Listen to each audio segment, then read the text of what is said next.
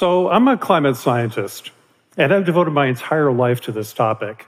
Why on earth would anybody want to do that? Well, it's because science can help us. It was, after all, science that first told us that this planet was warming and we were the cause of that. But science can also help us find solutions to the crisis.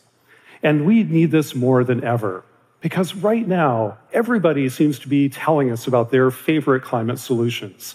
There's so much noise, so much confusion, all these ideas out there. How do we sort it out? How do we figure out what works and what doesn't, and where we should focus? Well, this is where science can help us.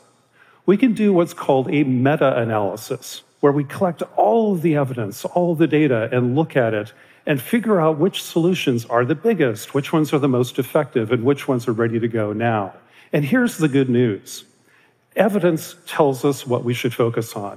And there are lots of good climate solutions available right now, ready to go. Let's focus on these and less on the ones that are kind of a distraction right now. Science can also help us figure out the economics of climate solutions.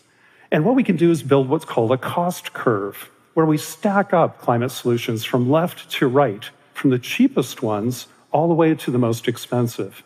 And here's the amazing thing when we do that, we find out that about 80% of these climate solutions are actually really cheap. They're cheaper than what we do already. They're cheaper than fossil fuels. They're cheaper than polluting industries. They're cheaper than destructive agriculture. And these cheap climate solutions are the best bargains in human history. They save money now and prevent disaster in the future. And we should be deploying the hell out of these things. So, science has shown us the what of addressing the climate crisis what solutions we have, what they're going to cost, what we can do. But we also need help with the how. When, where, in what ways do we best deploy these climate solutions to be the most effective? So let's go build that science of how. To do that, we got to go back to the basics. To stop climate change, the biggest thing we've got to do is bend that big red curve the emissions of greenhouse gases that are causing the problem in the first place. And we got to bend it really hard and really fast. We've got to cut emissions drastically in the coming decade and keep cutting them and keep cutting them through the middle of the century. But we're also going to need a little bit of carbon removal to address any remaining emissions. And together, a whole lot of emissions cuts and a little bit of carbon removal will help us get to net zero when we stop climate change from going any farther. But in all of this work, the most important variable, and the one that people often forget, is time. That's because climate change is a cumulative problem, it builds up over time. The temperatures we're seeing on Earth today are due to the buildup of greenhouse gases over the last 150 years. Well, it turns out that the problem is cumulative and climate solutions are too. Let me show you what I mean. If we cut emissions now into the next decade, we can prevent that much carbon, that whole blue area, from ever going in the atmosphere. And if these emissions cuts are permanent, then we keep adding to it the next decade and the decade after that, building up to a huge impact in stopping climate change. That's incredible. This decade's emissions does that much work in stopping climate change. Well, we can cut emissions again in the 2030s and again in the 2040s, but the longer we wait, the less effective these actions are going to be. They simply have less time to work on the atmosphere. Well, carbon removal is important too, but it faces an uphill battle because it starts basically at zero, and it's going to take years to go to the gigaton scale that's required. So it is important, but overall, its total cumulative impact's pretty small. And when we do the math correctly, and we do what's called the integral, or the area under the curve in assessing climate solutions, we find something kind of extraordinary. Emissions cuts are really most of the story here. 96% of what it takes to get to net zero is cutting emissions. And three quarters of this comes from the first decades of emissions cuts. That's amazing. Early action matters a lot. Carbon removal will be part of the story, but overall its impact is pretty small, about 4%. What this tells us is there's a time value of carbon, just like the time value of money. Early investments pay off in the long run. It also tells us about the kinds of solutions we need and how they unfold over time.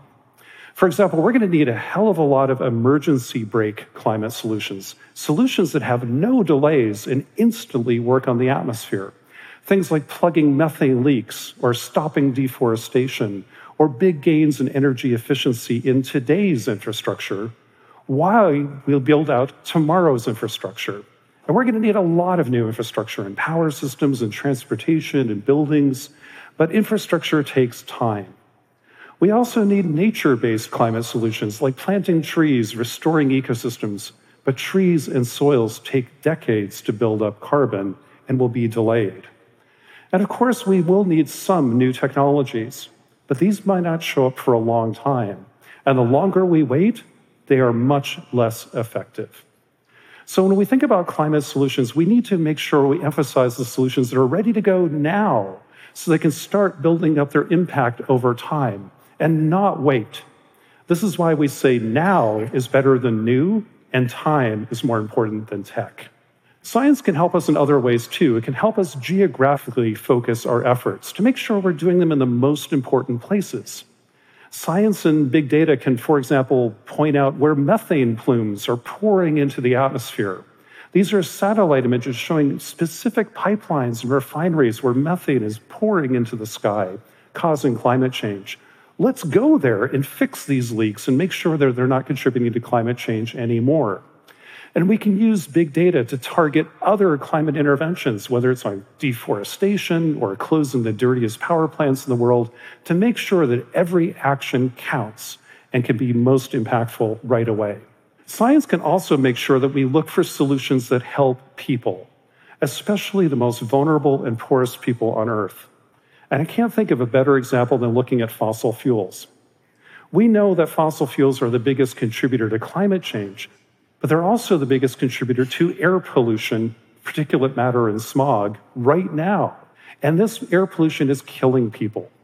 Harvard epidemiologists have estimated between 8 and 9 million people a year are dying prematurely because of the air pollution caused by fossil fuels right now. That's more than warfare, guns, and tobacco combined. So when we phase out fossil fuels, not only do we save us from a climate crisis, it also saves us from a health crisis here today. This is a win win for the world, especially through the lens of equity and justice. We can finally then use science to kind of orchestrate all of these different things to make sure that we're aligning our efforts with the atmosphere and with the carbon problem. So we have to do lots of different things. How do we know how to do them in the right kind of proportions and build a portfolio of actions that works best? Well, again, science can help us out here. This portfolio here shows us what we need to do, mainly cutting emissions in those big six sectors like electricity and food and industry, and also count on a little bit of carbon removal to close the final gap. So, this is what we need to do to get to net zero how does that compare to what we're actually doing? Well, not so great. When we look at the Inflation Reduction Act in the United States of where we're putting our money, or even more disturbingly, where the private sector is putting money, in this case, venture capital, going into climate solutions. Venture capital put two thirds of its money into one technology electric vehicles and scooters. That's two thirds of the money going to what's basically a 5% solution. This kind of mismatch between our capital and the carbon needs to be fixed in the long run so we make sure we put our resources in the best possible places. At the end of the day, though, science gives us six pillars for effective action. First, we got to make sure that solutions are based in evidence, not just hype and rhetoric. We also need to make sure climate solutions are cheap so we can do a lot of them. And we should look for solutions that are ready to go now so they have the maximum impact possible over time. We can also geographically focus our efforts to make sure they're most impactful and ensure that they are helping us through the lens of equity and justice and are truly beneficial to people too. We also, though, can align all of this so our portfolios are lined up with the carbon in the atmosphere. In the end, if we do these things, we can still stop climate change, but only if we do them all. We still have a narrow window of opportunity to stop climate change, But we've got to make every day, every move, and every dollar count like never before. But if we redouble our efforts and truly listen to the science and step up to be the best people we can be, I know we can solve this problem. And with your help, we will. Thank you.